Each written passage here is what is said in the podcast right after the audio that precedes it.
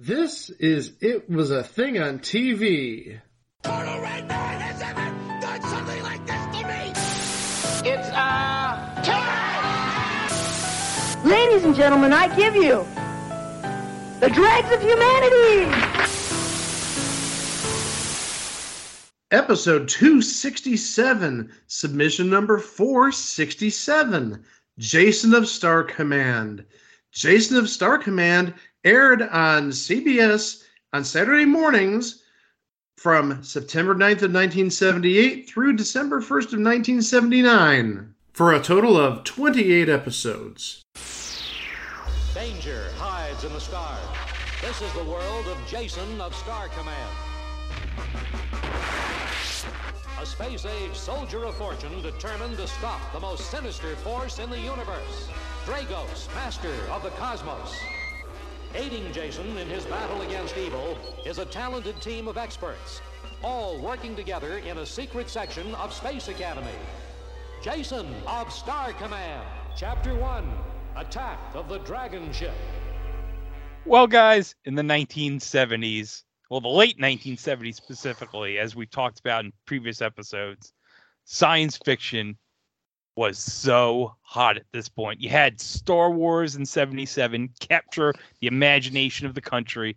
And of course, we've talked about that period in previous centuries, the Star Wars Holiday Special and the 1978 Science Fiction Film Awards. Obviously, everybody wanted a piece of that Lucasfilm dollar. So, what do you do? Find an adventure, put it in space, add a few robots.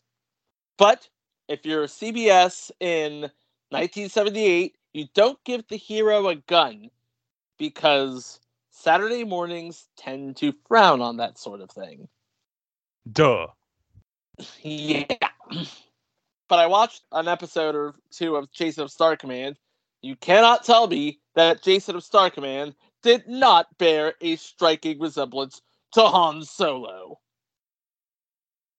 Yeah, he was definitely a Han Solo type. Yep. But the genesis of Jason of Star Command actually happened, I want to say, a year before with a show called Space Academy, which used several props and sets and uh, B roll that would be reused in Jason of Star Command. Like that gigantic, giant uh, security complex that's aboard a meteor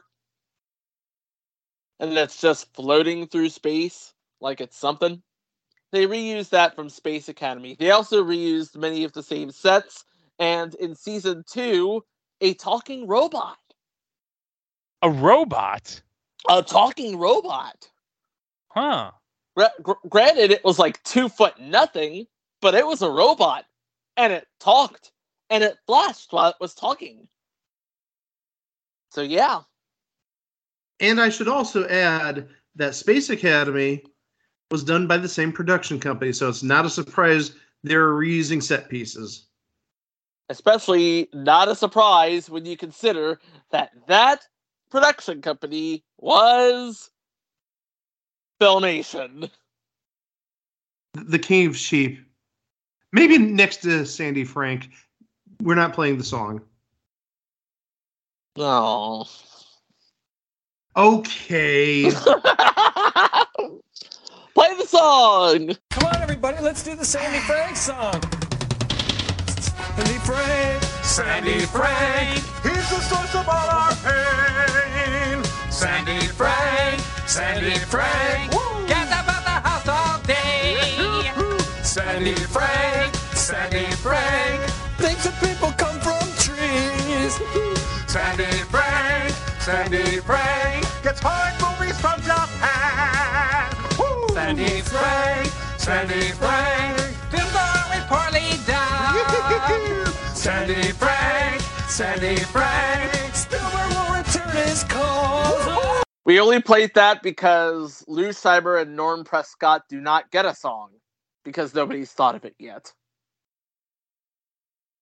We could do one. We could do one on Space Academy, Jason of Star Command, the Ghostbusters, the Ghostbusters cartoon in 1986. Boy, the list could go on and on. Yeah, yeah, I can. And Yeah, also, but- and also, Fat Albert and the Mr. Black. kids. What? The Mr. Black. Kids. No, the other. Mr. Black. And the Mr. Black. kids. The black. Mr. Black.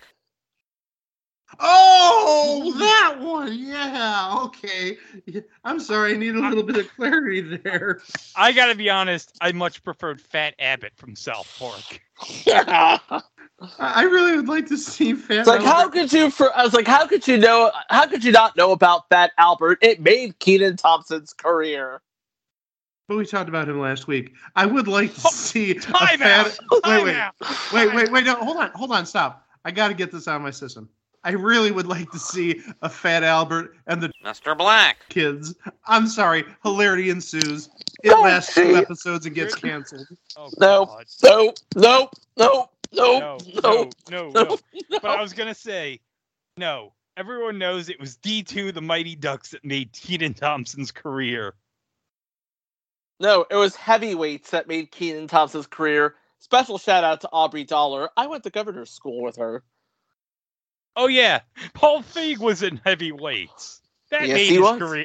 That made his career. There you go. I thought the appearance when he was a champion on twenty-five thousand dollar pyramid made his career. No, that made his rent for the week. But yeah, filmation, it's very on the cheap, if you will. Very on the cheap. Yes.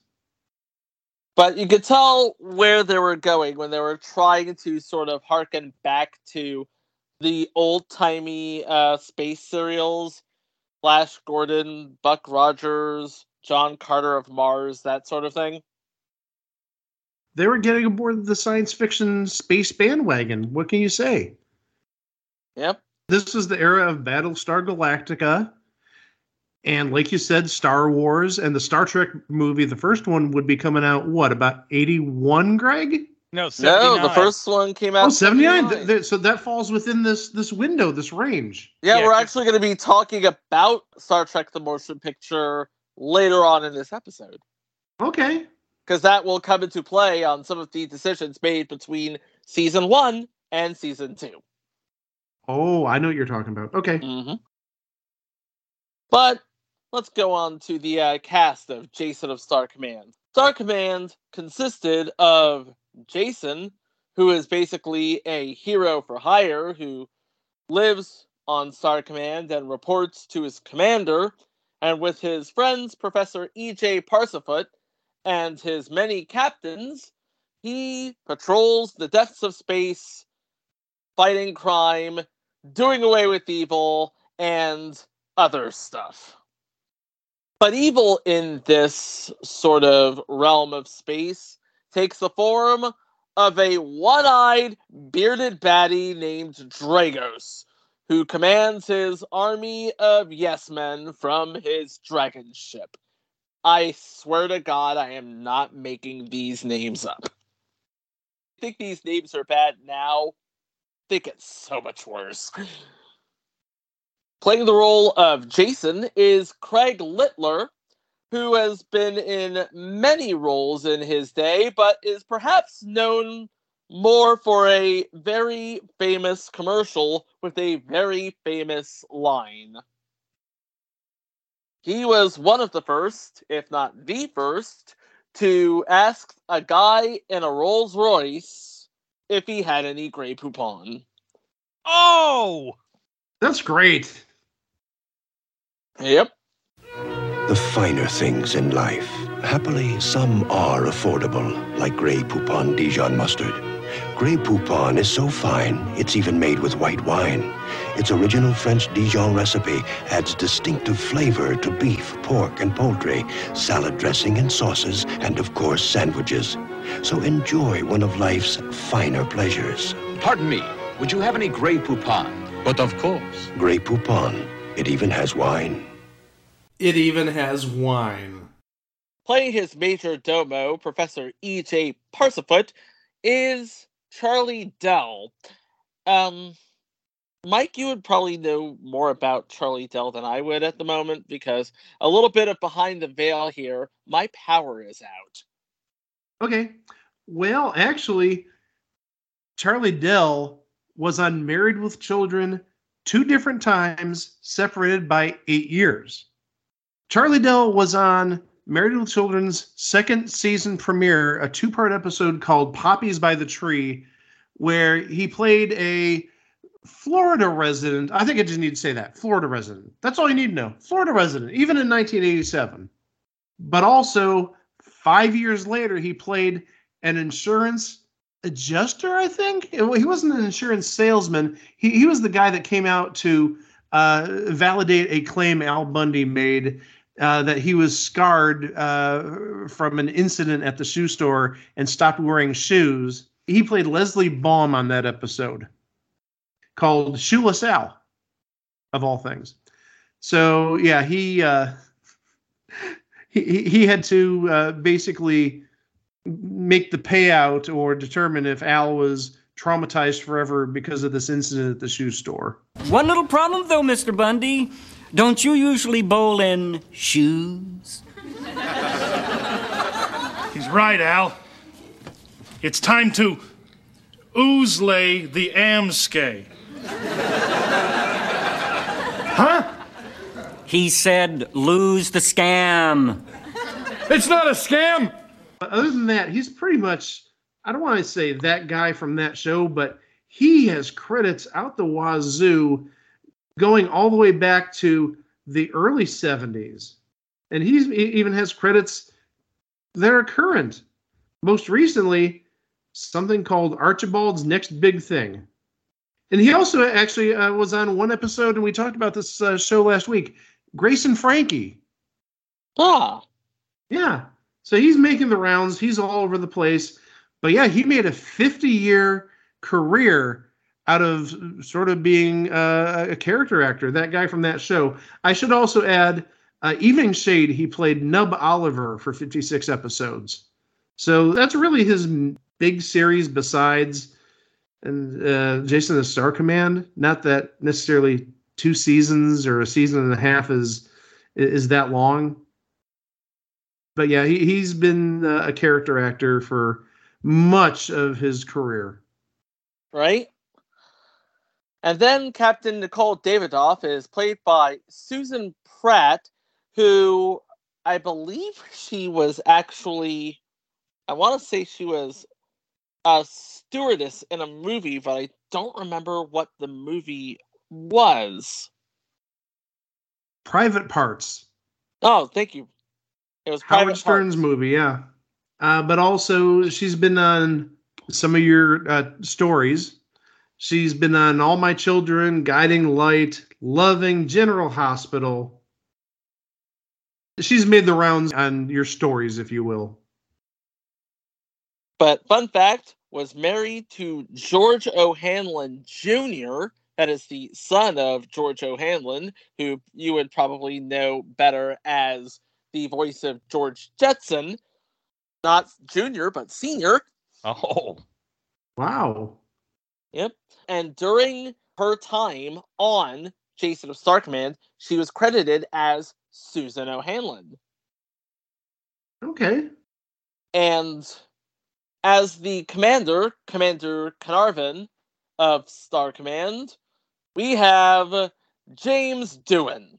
And if you don't know who James Doohan is, just stop. Seriously.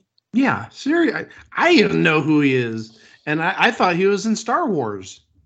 Oh, God. No, he, But come he, on. he, he, he was Scotty. He. Every, everyone knows Scotty. He's Yeah. like a freaking icon, Scotty. We all love Scotty. But he was only in 16 episodes, all 16 episodes of season one. By the way, season one was part of a block of shows called Tarzan and the Super Seven, all of which were produced by Filmation, Norm Prescott and Lou Scheimer, executive producer. And Jason of Star Command was the only live action show. But apparently it did so well that it spun off a second season as a standalone show, while uh, Tarzan and the Super Seven would go on to include other Filmation properties like Shazam, the animated show, not the live action show. So James Doohan could not join season two of Jason Star Command because he was filming Star Trek the Motion Picture. Which Makes would have sense. been yeah, makes sense. Yeah, because that would have been filming around early mid seventy nine. In fact, Mhm. if you go into the archives, me and Chico, we just did a live show for Star Trek the Motion Picture because the director's edition came out last month on Paramount Plus. So That is correct. So, we have James Doohan as the first commander. So, we need a second commander, and we end up with John Russell, who plays the commander as a Commander Stone is his name. I want to say his name is Commander Stone.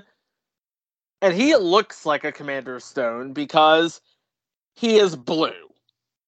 He is absolutely blue all over.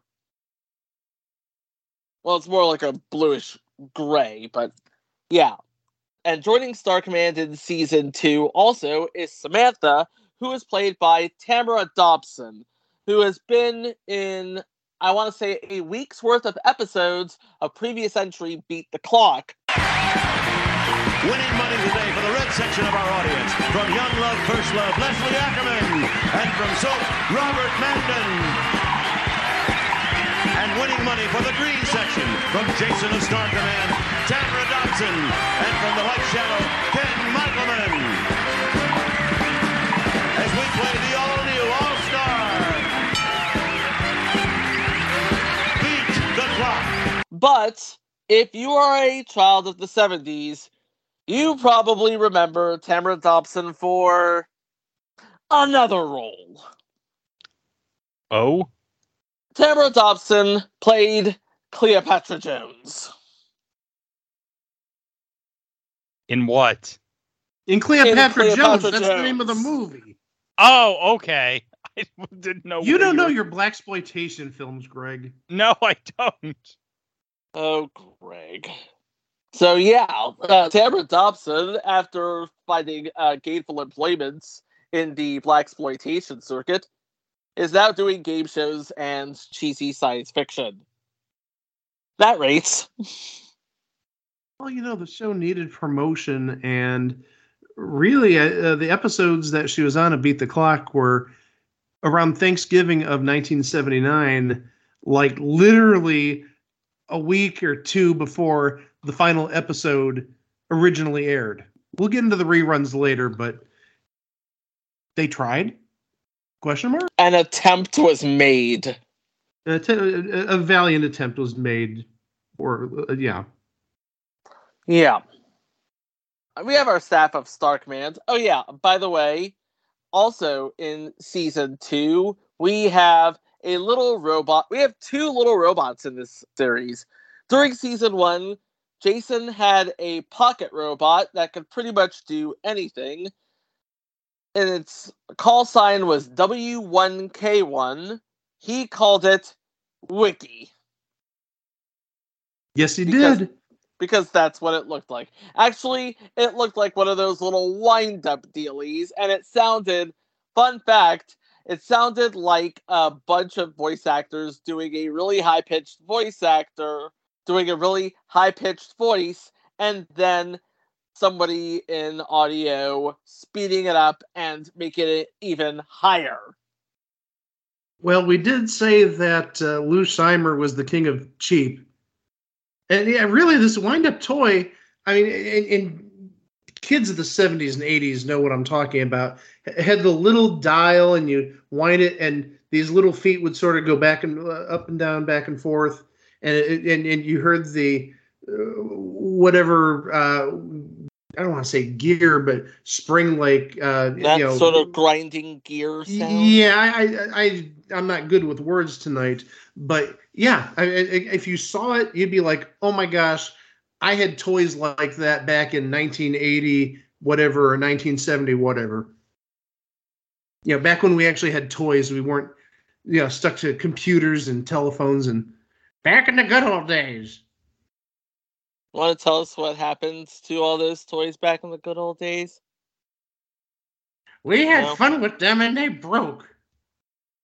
And darn it, we enjoyed them. It's okay, Pop Pop. But, but we no, love you. seriously, like I said, if you saw it, you'd be like, "Oh yeah, I had a toy like that where you wound it up and it moved probably like 15, 20 seconds, and you have to wind it up again. And if you over uh, wound it, the, the the the spring or or whatever coil would snap and your toy would be broken. Yeah. Oh, like I said, good old days. I remember them very well from my childhood. Well, the good old days weren't always that good, were they? I'm going I to mean, sit here and reminisce while you talk about the other robot. Oh yeah, the other robot was recycled from Space Academy because apparently Space Academy was supposed to be the first show, and Jason of Star Command was actually the sequel to Space Academy because Star Command is actually an offshoot of the Space Academy, or is it Space Academy an offshoot of Star Command?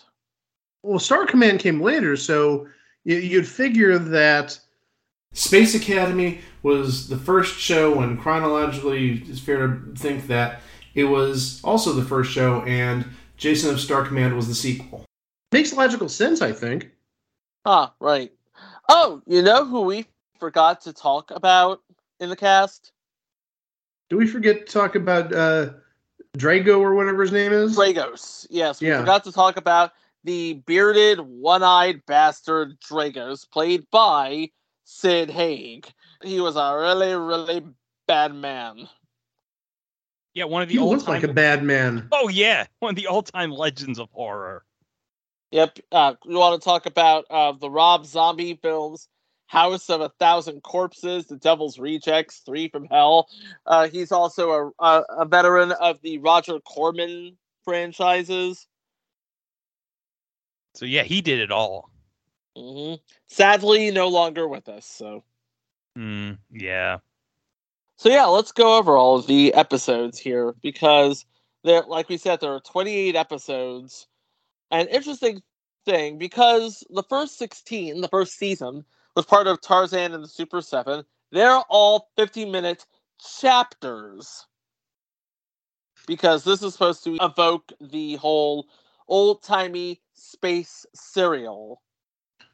Yeah, and every episode basically ended on a cliffhanger, like you said, the old radio serials, where you know next week is our hero going to get out of danger, and what's going to happen to the uh, the princess, blah blah blah. But yeah, uh, everyone had a cliffhanger, so you you sort of had a continuous storyline, not unlike a soap opera, sorta.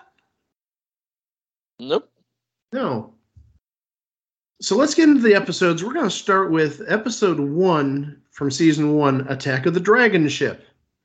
The Space Academy is struck by a mysterious force unleashed by an alien ship, and Commander Carnarvon is abducted by a mysterious beam. Jason and Dr. Parsafoot investigate in their spaceship and find and rescue Carnarvon, who is floating in outer space. Jason discovers the attacking vessel belongs to the evil Dragos and is captured and placed in prison. Uh oh. Uh oh. Uh oh. I agree. I was going to do the exact same thing, but I'd let you two handle it. So, within the first like 90 seconds to two minutes of the episode, I, this came across as like really cheap. Dr. Parsafoot came into the, the cockpit, and for some reason, he was like sworn by bats or flies or space, some sort of space creature, space bats, space flies. Yeah. Uh, apparently, these space flies have giant protruding antenna coming out of the tops of their heads that look nothing like fish wire. Yeah, it, it, that, that's the thing is you could tell they're being held by nylon fishing line very clearly. I mean, they didn't even try to hide it. I, I'm just like at that point, this is like this is worse than like filmation cheap. I mean, I know filmation is cheap, but it's like The you could see the nylon line. That was ridiculous. Anywho, the other thing I find kind of interesting is Dr. Carnarvon's floating in outer space. Wouldn't he be dead because there's no oxygen in outer space? Uh, What? yeah, this is Yeah. basically yeah, this is basically John Lithgow and Santa Claus all over again. Oh, Before gosh. John Lithgow and Santa It's Claus. following Superman 4 logic of space. Why do you have to mention that movie? Bad. Because we love it. But you know how much I, said- But you Oh, know no. what I don't love Santa Claus the movie as much as Wait for it. You want So as I was saying, episode two. I was gonna say I don't love it as much as I love the show Wings. Yeah, we know. That's why we went to episode two. Guys, you want to know a secret? oh, please tell me that Tony Shalhoub was on an episode of this show. No, Oh, but I will say this is gonna be a big revelation. Okay. Okay, you ready for this? I'm I, I'm adequately seated. Yes. I love Wings. The hell you say? I am shocked. Oh my god, I am shocked. This is my shock base. Words cannot convey how much shock I am in right now. I'm just curious. Did uh, Wings make Tony Shalhoub's career just like Charlie Dell's career was made on Jason of Star Command? Yes. Amazing. Holy. Uh, I- the, the I- things I I, the shocked things I learn about you on this show, Greg. For serious, the things, The things I you learn learn about, about Tony Shalhoub on this show. Yeah. All I right, mean, now let's now focus. Focus. We're getting to episode two. Yeah, this is where things start to pop off. Apparently. Episode two is titled Prisoner of Dragos. Dragos introduces himself to Jason as Master of the Cosmos. He creates an energy clone of the captive Jason and reveals that a similar clone of Commander Carnarvon is already doing his bidding at Star Command. Oh no. He's This got could- cloning technology. He has cloning technology. This can't possibly end well. Well, let's find out as we go to episode three. Before we get to episode three, it should be noted that Lou Scheimer is a narrator on this series, not unlike what he did with the Ghostbusters. Again, he didn't like spending money, you know, hiring outside people, so he's going to narrate it himself. Hey, he's got the voice for it. He does. He does. And he saved the money too, so he's got the money. Ha ha ha. Okay, episode three, Escape from Dragos. Okay, here we go. They're looks like they're gonna escape. The energy clone of Commander Carnarvon attempts to sabotage the Space Academy's defense and is thwarted by Nicole and Dr. Parsafoot. Jason and the real Carnarvon manage to break out of their jail cells, but only Carnarvon manages to escape from the vessel. Now, is this Carnarvon or fake Carnarvon? Uh, Jason, it says Jason and the real Carnarvon manage to break out of their jail cells, but only Okay. Carnarvon, presumably the real Carnarvon, manages to escape the vessel. What would the, the clone want to, to, to escape the vessel from? Okay, so Jason is still stuck on the dragon ship. Yes. Okay, Okay, now it's starting to make sense. Good. all right. Episode four is called A Cry for Help. When Carnarvon's clone manages to escape and disable the Academy's shields, Dragos orders an all out attack, which causes the ship to hurtle out of control towards a star. Jason transforms a furry, speechless creature into its true shape.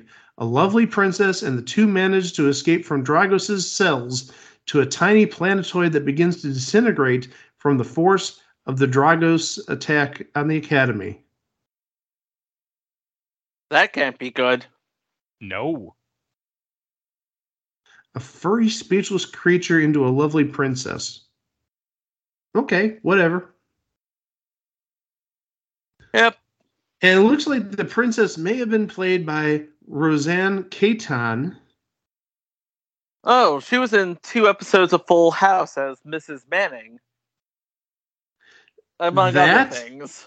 among, Among other things, in, in- including we talked about her in the past. Believe it or not, she played Lori Marshall on Grady, the Sanford Mhm. verse.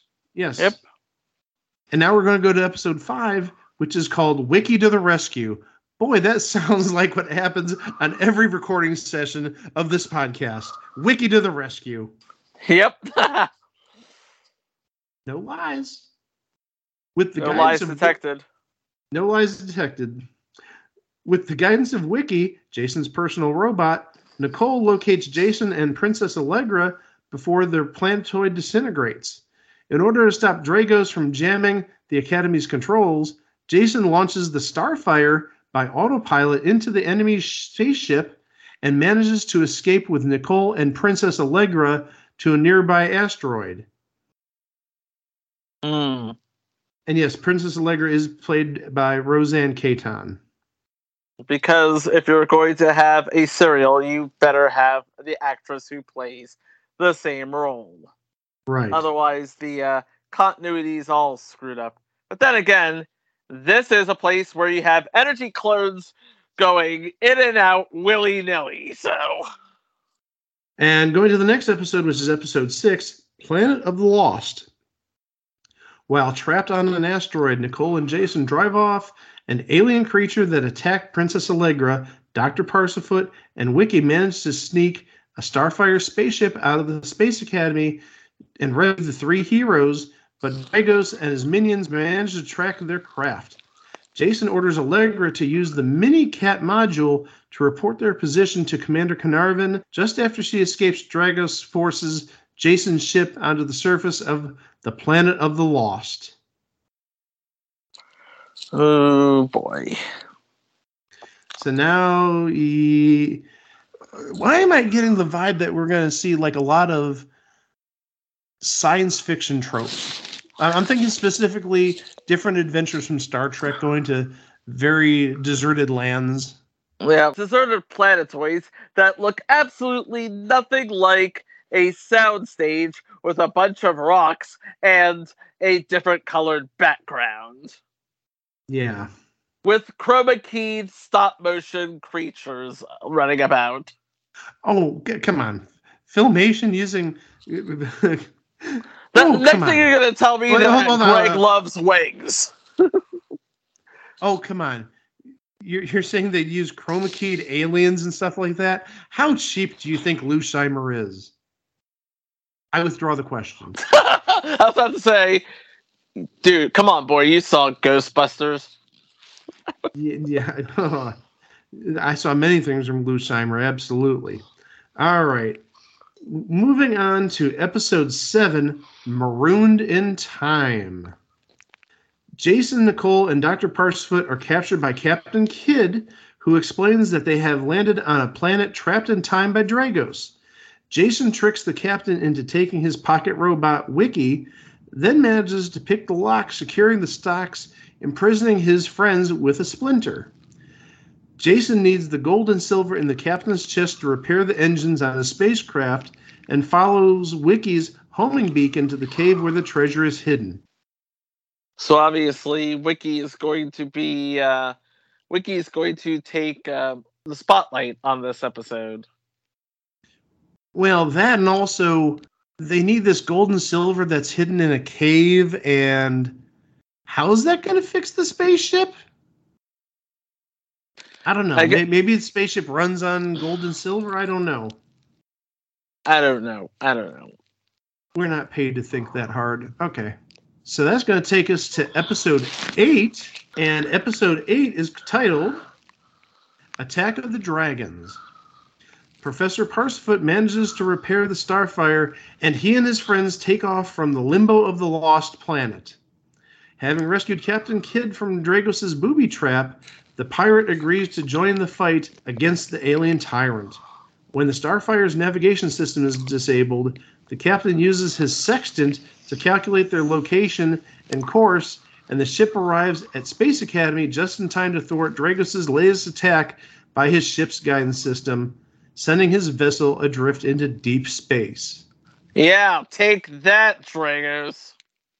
You one-eyed bastard. I'm wondering how a sextant would work in outer space, but that's just me. Probably the same way that breathing works in outer space, but go on. Oh yeah, because yeah, you can just float in outer space and, and survive. Perfectly normal. Mm-hmm. Episode 9 is titled Peepo's Last Chance. Space Command is in danger when Peepo, Dr. Parsafoot's marvelous new robot, is captured by Dragos' minions and his memory bank scanned. The joke is that Peepo is neither new nor belonging to Dr. Parsafoot because this is a recycled prop from Space Academy. Because Filmation. And speaking of filmation, the voice of Peepo, we've talked about her in the past. Uh, I believe it was on the Ghostbusters. Erica Scheimer, Lou Scheimer's daughter. Yep. Episode 10 is The Disappearing Man. Lieutenant Matt Prentice has escaped from being experimented on by Dragos, but is stuck in time, moving at a much faster pace than everyone around him. Jason volunteers to enter the other time dimension to rescue him. Playing the role of Lieutenant Matt Prentice, yes, he is reprising his role from Space Academy, John Berwick, but his connection to Peepo and Star Command are never mentioned. Okay. But That's he's but he's also known as Rex Ruthless in the Hero High shorts on the competing The Kids Superpower Hour with Shazam. Also a filmation joint, by the way. And was also on an episode of Future Entry Time Express. All You know- right. The love Yeah. it's the love boat on a time train. It's no super train. Nothing can beat the super train. Why even try? All right, that takes us to episode 11, which is called The Haunted Planet. While searching for their missing robot Peepo, Jason's spacecraft is hit by a radiation beam and makes a forced landing on the frigid planet of Kesh, where their ship explodes soon after touchdown. Jason, Nicole, and Professor meets Kesh's queen Vanessa, who imprisons them after rendering them unconscious with sleeping gas. Oh god, we have a name on this episode, Oh, we? I'm not done yet. Hold, hold your horses. Okay. They learn that the beautiful but evil queen is in league with Dragos and plans to turn over the three heroes to him. How beautiful and how evil. This is a name. This is a big name. Okay. Catwoman from the Batman TV series. The I one don't and only. Julie Newmar. I don't know. I mean, Julie Newmar is really, really something, and I love Julie Newmar. She's not worth a Kitt, but I love Julie Newmar. Or Lee Meriwether. But I'll guarantee you this I bet Wong Foo loved it. I bet you Wong Foo loved it indeed. With love. Oh, yeah. Also, thanks for everything, Julie Newmar. That was kind of deep. Now, guys, you might think that my John Leguizamo wings would be Super Mario Brothers the movie. No, it's Wong Foo. I can buy that. I will take that. That's a valid That, that answer. rates. That It rates. sure as hell isn't the pest, Yeah. which I mentioned in a previous episode. Also, two other names I'm going to mention. Playing the snow monster in this episode is an actor named Ram Anand. This is his only credit in IMDb. Ram Anand. Ram Anand. And he even went uncredited on the episode. So the one IMDb credit, he didn't even get credit for on the original episode. Well, neither did Erica Scheimer, just saying. Right, true. Uh, also in this episode, playing Bork is Angelo Rossitto. And the only reason I mention uh, Angelo Rossitto is because of his height. He makes Billy Barty look like a giant. Two feet, 11 inches tall. He makes Billy Barty look like Manute Bol. I would have accepted George Muresan, but that's fine. And we all know that George Muresan's career was made on My Giant. True. Hey guys, do you know how many people consider my giant to be their personal wings? Nobody! And actually, talking about Angelo Rossitto, we did talk about him in the past. He played Mr. Big and the lead singer of the Hat Band on Lidsville. Oh God. So basically, going all the way back to 1927, believe it or not, Oh my he was that diminutive person on that movie and or TV show. That's the guy you got when you couldn't afford to get Billy Barty, basically. And believe it or not, he actually was on STTNG. What? His last credit while he was living was as a spectator, an uncredited role uh, on the episode from 1987 Encounter at Farpoint. That was the first Oh. episode, dude. That's the premiere. Mm-hmm. There you go. And by the way, have we mentioned many times on this podcast that Chico went to school with John de Lancie's son? Okay, we're going to move on to episode 12 now called Escape from Kesh. Boy, I wonder if they escape from Kesh in this episode. Professor Parsafoot shrinks Jason's size sufficiently to escape between the bars of the electrified cage that hold them prisoner, and once outside of the cell, he turns off the current. With Nicole in tow, Jason and the professor steal Queen Vanessa's spaceship, not realizing that the Queen and her henchmen are also aboard with a sleep grenade that knocks them out. Uh oh. Uh oh. Uh oh. She then sets course to take her captives to Dragos. I think Man, that's you where can. uh-oh goes. Yeah, there's your uh oh. Uh oh. Yeah. Yeah, no matter what you do, you can never truly escape Dragos, can you? No. And the next episode, episode 13, is called Return of the Creature. Jason escapes from Dragos' jailers and rescues Nicole and the professor from the dangerous alien creature using the freezing rod he took from one of the guards. Dragos commences another attack on the Space Academy by disrupting their guidance systems, sending them hurtling towards a space typhoon. Jason and his friends rescue Peepo the robot, steal a spaceship, and race towards the Academy, not realizing Dragos has reprogrammed the robot to respond to his commands. Stranger danger. Yeah, if, if the robot has been reprogrammed, not good. NG, no good. Yeah, so now they gotta probably find a way to unreprogram him or re-reprogram him, something like that. Oh, I'm looking on my phone at episode 14. They do so much more than that. Well, let's talk about it. Episode 14 is Peepo on Trial. Nicole's efforts to accelerate the Space Academy's engines are sabotaged by Peepo the robot, who is now under Dragos' control. Jason sends Wiki to distract Peepo and manages, with Canarvin's help, to regain control of the spacecraft. Their efforts may be too late to prevent the forward momentum from carrying the Academy directly into the heart of the galactic typhoon. This looks bad. This looks very bad. I don't see anybody on trial. It, it it it seems like yeah, they're going towards a space typhoon, which sounds like maybe a black hole, which definitely is not good. I don't know. Well, let's see what happens on episode 15, where this is the second to last episode from season one, and it's called The Trojan Horse. Thanks to Jason and Canarvin's timely repairs, the Space Academy barely manages to avoid the galactic typhoon. Jason discovers the reprogrammed Peepo that Dragos controls all of his minions through a medallion he wears at all times.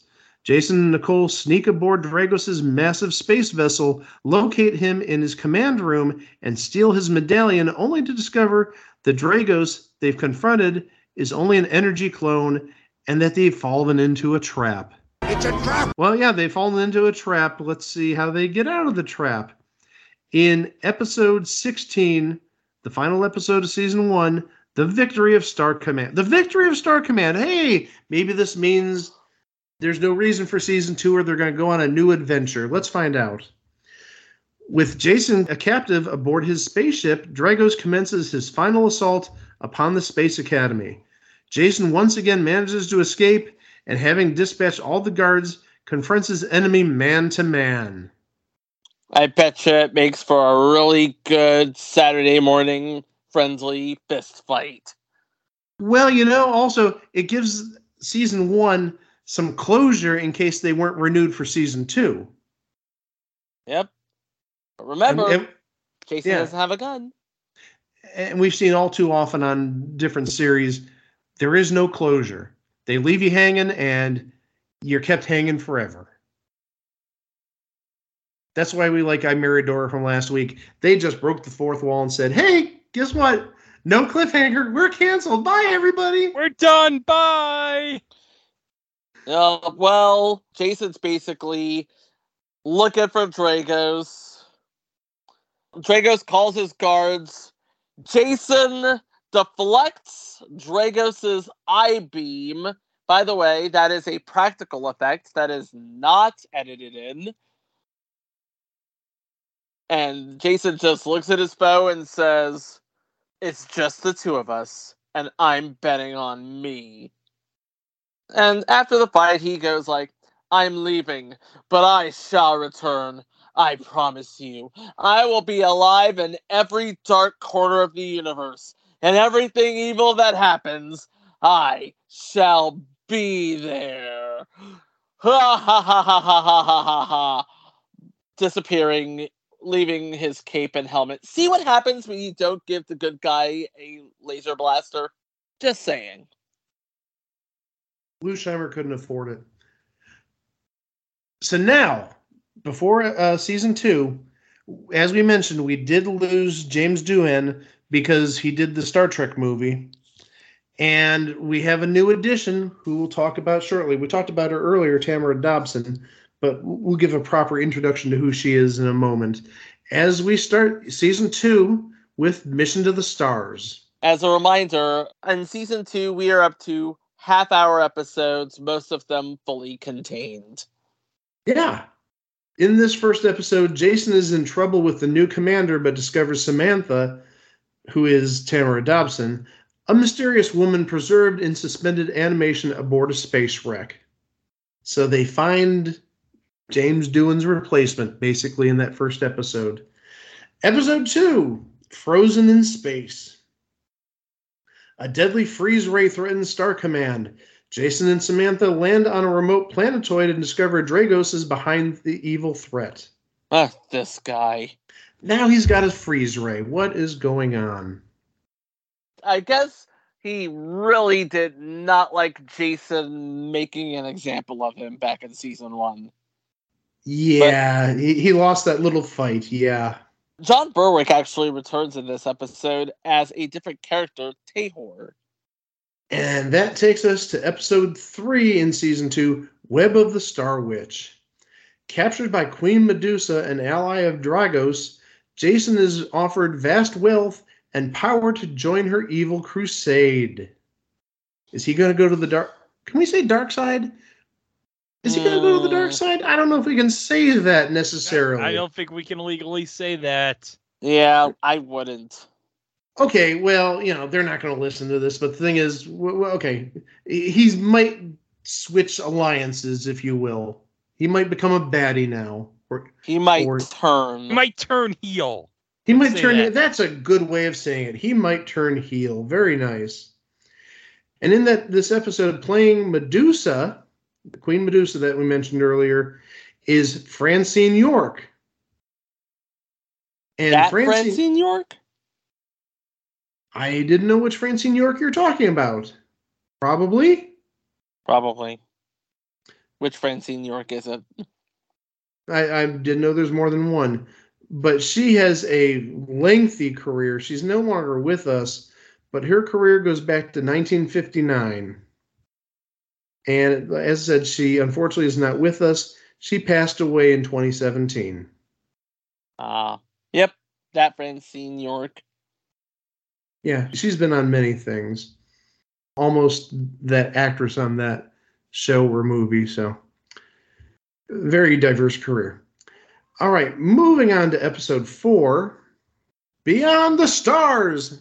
Yeah, actually, I, I gave it a little emphasis because there's an exclamation point at the end Beyond the Stars.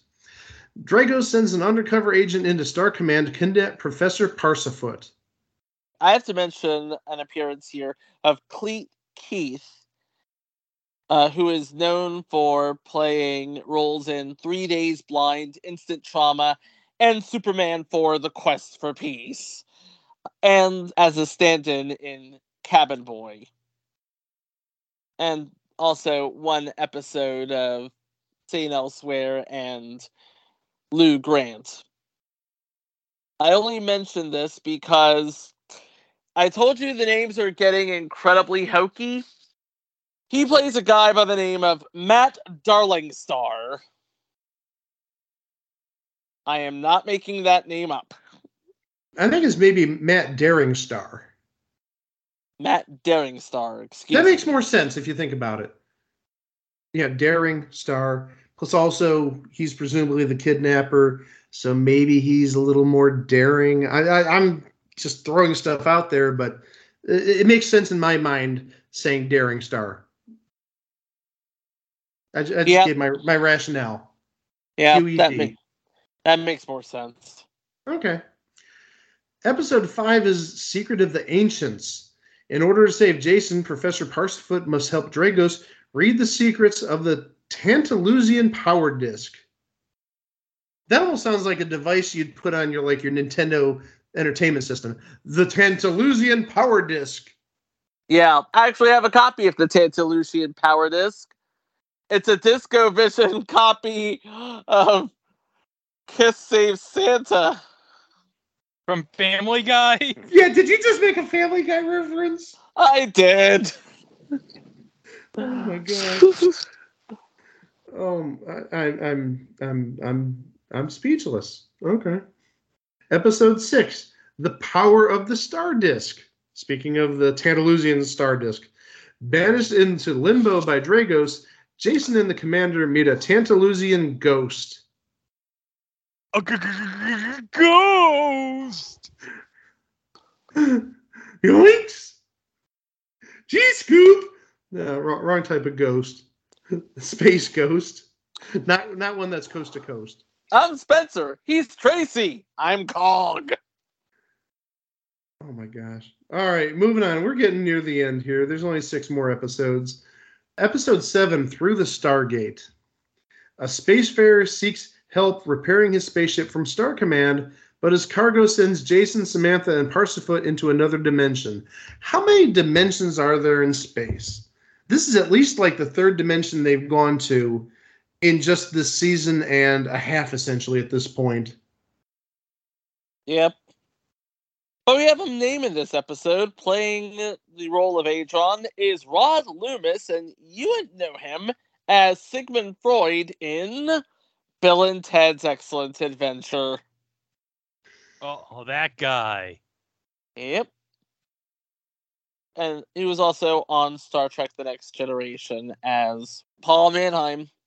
Forging ahead to episode 8, Face to Face. Jason and his crew are trapped in another dimension with a mortal enemy. Only by supporting dimension? well, well, I'm going to assume it's the other dimension that they got into in the last episode. Okay. I, I don't think they somehow went from another dimension to a, a third or fourth dimension. And good heavens, if we're into the fifth dimension, I, I think we may have like copyright violations. Oh boy. Yeah, G- G- Greg will put something in there. No, no, he can't do that. You can't put a fifth dimension song. But anywho, Got the wedding blues. We get it. You want to marry Bill. Okay. so now regarding this other dimension, uh, they're, trapped with a mortal enemy. Only by supporting each other can they survive. And also, Rod Loomis as Adron uh, appears in this episode again. I'm guessing Adron is this mortal enemy in this mysterious dimension. And also, this is the uh, second and last episode that he's on. So I'm guessing that once they get out of this mysterious dimension, Adron disappears and we never hear from him again? We'll find out in episode 9 Phantom Force. After Samantha rescues a young boy from a lost spacecraft, Star Command is plagued by a series of strange incidents. Yeah, playing the role of the young boy is David Comfort, who isn't known for doing much of actual import. In fact, his last credit was in 2003 as Dick Grayson in a short called Power Meeting, where Clark Kent, Bruce Wayne, Dick Grayson, and Peter Parker have suddenly become obsolete. Like I said before, I wish I was kidding. I'm not. I can verify it. He's not joking. Not, not that he'd ever lie to us. Moving on to episode 10 Little Girl Lost. Jason and Samantha discover a young girl called Heidi and her doll in the wreckage of a crashed spaceship. Isn't that how Jason discovered Samantha? She was frozen in space wreckage. Yeah, that's how Okay. Jason discovered Samantha. Okay, I'm I'm buying it. And playing Heidi, the uh, young girl in this episode, is Heather O'Connell, and she has a total of two credits to her name. She plays Heidi and Jason of Star Command, and she plays a role, little girl in Galaxina, whatever that is. No, and I care and I care so much about Galaxina, I'm not even looking to see what it is. I'm moving forward to episode 11, which is called Mimi's Secret. Dragos and Star Command vie for the secrets hidden in Heidi's doll. Oh, Mimi is the doll. Okay. Yeah, Mimi is the doll, and the doll has a secret. We have no idea what the secret is, but we probably will once we see episode 12. The last episode of the series. Remember that. Battle for Freedom. Dragos kidnaps the commander, so Jason tries to free him from his asteroid prison. Can Jason's courage overcome the evil of Dragos at last? Question mark? Presumably, it does.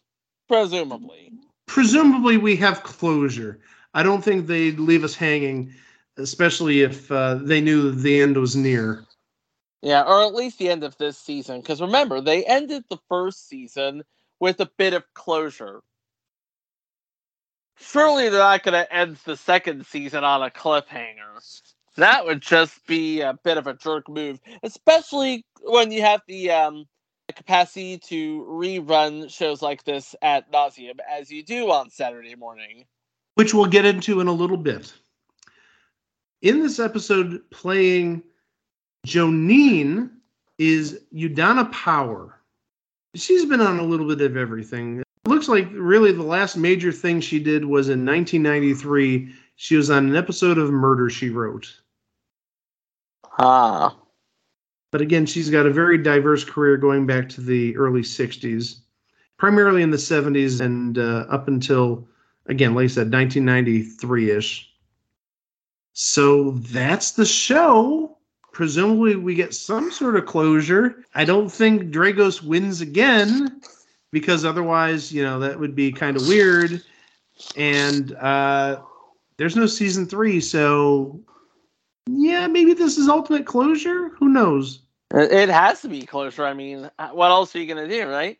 And I think this show pretty much, because it is a filmation production, pretty much came to its um, organic conclusion. We told a story, we ended the story, season's over, series is over, we're done with it. I imagine CBS wants to go in another direction because just seems like a good way to just end it. Yeah.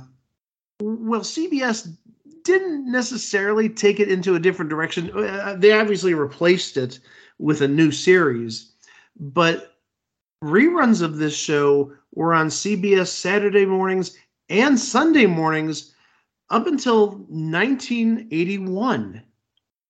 Hmm. Yeah, so maybe there's something there. Maybe again, Lou Scheimer and Filmation being Lou Scheimer and Filmation, maybe it got too expensive. I mean, we saw that issue with the Ghostbusters, where even though it was a good show, we're going to put more money into uh, ISIS. So Jason of Star Command was replaced by Shazam in January of 1980. But reruns of Jason of Star Command, as I said, they moved to Sunday mornings at 8:30 in the morning, and that was for 14 months. So, that took you into 1981.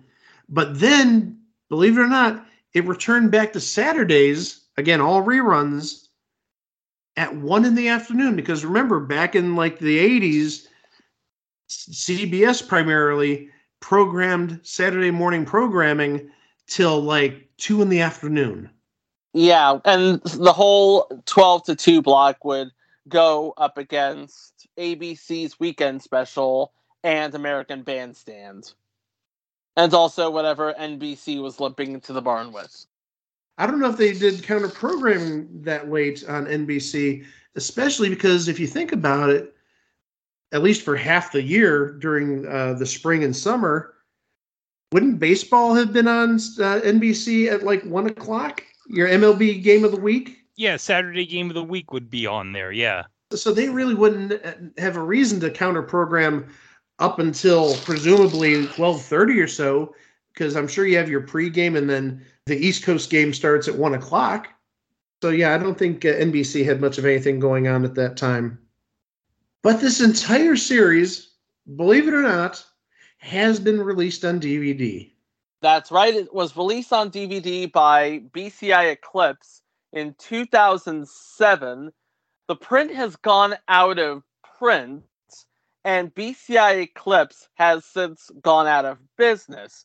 It fetches a very high price on the secondary market, but you can watch all 28 episodes for free on YouTube unofficially.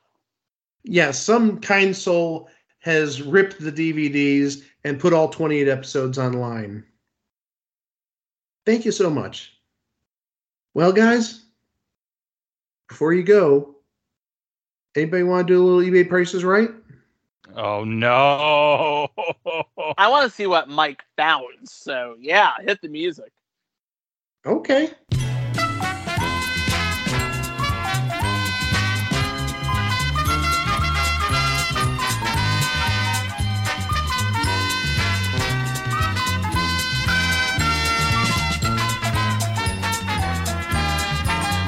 What is that? So what you're going to bid on, guys, is a series DVD set. Now, is this the BCI Eclipse print? Are there other ones? I thought it was no, BCI. there isn't. No, there there isn't any other ones. I just thought I'd ask. Yeah, yeah, rare and out of print. Uh, actually, this is not just uh, Jason of Star Command. This is also the complete series of Space Command and Ark II. It includes a 16 page booklet with episode info and trivia, and all the discs have been fully tested and they play perfectly. And we're going to do dollars and cents. And I'm going to start with Chico. And this is a sold price. The auction ended April 15th of 2022. Okay, so I said that this fetches a high price on the secondary market. Yeah. With Ark II and Space Academy as well. Space Command. Space Command. Space Command. With Ark II and Space Command as well, I imagine it is going to be even higher. So I'm going to say 8269. Nice ish. Okay. Greg? I'm gonna go eighty nine ninety nine. All right, kids.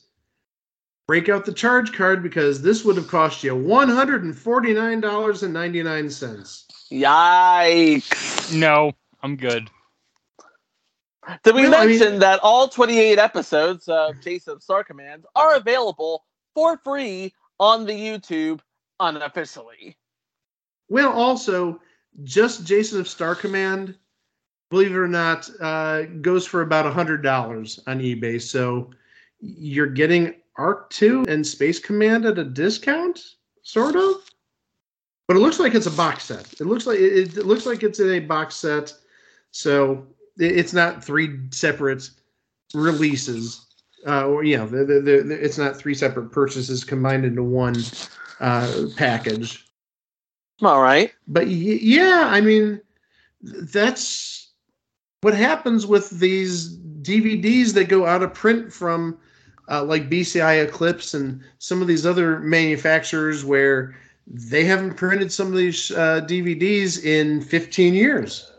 It becomes collectible and rare, even though more times than not, some generous soul has put them on a certain video site on the internet, whether it's YouTube or Daily Motion or Vimeo or what have you. So, what can we say about Jason Star Command? It tried riding the coattails of such science fiction properties of the 70s as Star Trek and Star Wars and Battlestar Galactica and Space 1999, Oh Future Entry Space 1999. And they tried doing it for kids. Ultimately, the viewers said, you know what? Maybe it's just best if Jason of Star Command is just a thing on TV. Mm-hmm. But hey, it did give us Peepo And Wiki. and Wiki and the two foot eleven guy Who's not Billy Barty? who's not Billy Barty. The one that But- makes Billy Barty look really tall. Yeah. Yeah. Anyway, you know what else is really tall? All of the tales we have on our website at it was a thing on TV.com. We have 260 some odd episodes. We have mini-sodes, live watches. It was a thing presents links to our good friends at Place to Be Nation. And I believe we were wrapping up Marvel month Yeah, at yeah, Place to Be Ma- yeah, Nation Yeah, this week. yeah, because Wednesday I'm releasing Dad Stop Embarrassing Me and Saturday Night Live 85, which I gotta say, Saturday Night Live 85 was one of our best episodes. Yes. But as noted listener Josh Henniger pointed out to us on Twitter, there's two other people besides Terry Sweeney who are involved in both SNL and Mad TV. Okay? The right. first is Jeff Richards, and the other one, Taran Killam. Oh yeah, I forgot about Taran Killam, and I forgot Taran Killam was on Mad TV, and I forgot Jeff Richards was on SNL. So Everyone forgotten that Jeff Richards was on SNL. yeah, but Kenan Thompson pretty much upstaged him. No, Oh, and wasn't Taran Killam on the Amanda show too? I want to say he was. I'm gonna have to do some quick on-the-fly research. And while I'm doing that, I'll just remind you that we are also on the YouTube, and if you want to follow us, you can do so. Just follow us, subscribe to our feed, and hit that notification bell. It's a trap. So you can stay up to date on future entries. And by the way, uh, shout out to the guy who keeps reminding us. E.G. Daily was also in Pee Wee's Big Adventure. I'm sorry. We have nothing against her in Pee Wee's Big Adventure. It's just when we think of E.G. Daily, we think Rugrats. Or Powerpuff Girls. We also think Powerpuff Girls. Well, I don't think of Powerpuff Girls, but okay. How could you not think of Powerpuff Girls? I don't think of her as being involved in Powerpuff Girls. Okay. While they're arguing about Powerpuff Girls and E.G. Daily, our next episode. Hey, like the fifth or sixth most popular person on soap got her own series? What? Huh? Yeah. And it starred a television legend? Huh? Huh? And also had a legend in the making, starring in an, uh, a TV series very early in his career. Huh? What? You heard what I said. What am I talking about? Well, I guess you need to come back here on Thursday and find out on the next episode of It Was a Thing on TV. As always, thanks for listening. Thank you to Greg. Thank you to Chico. We'll catch you here Thursday with another episode. Until then, Taran Killam was indeed on The Amanda Show. And all that.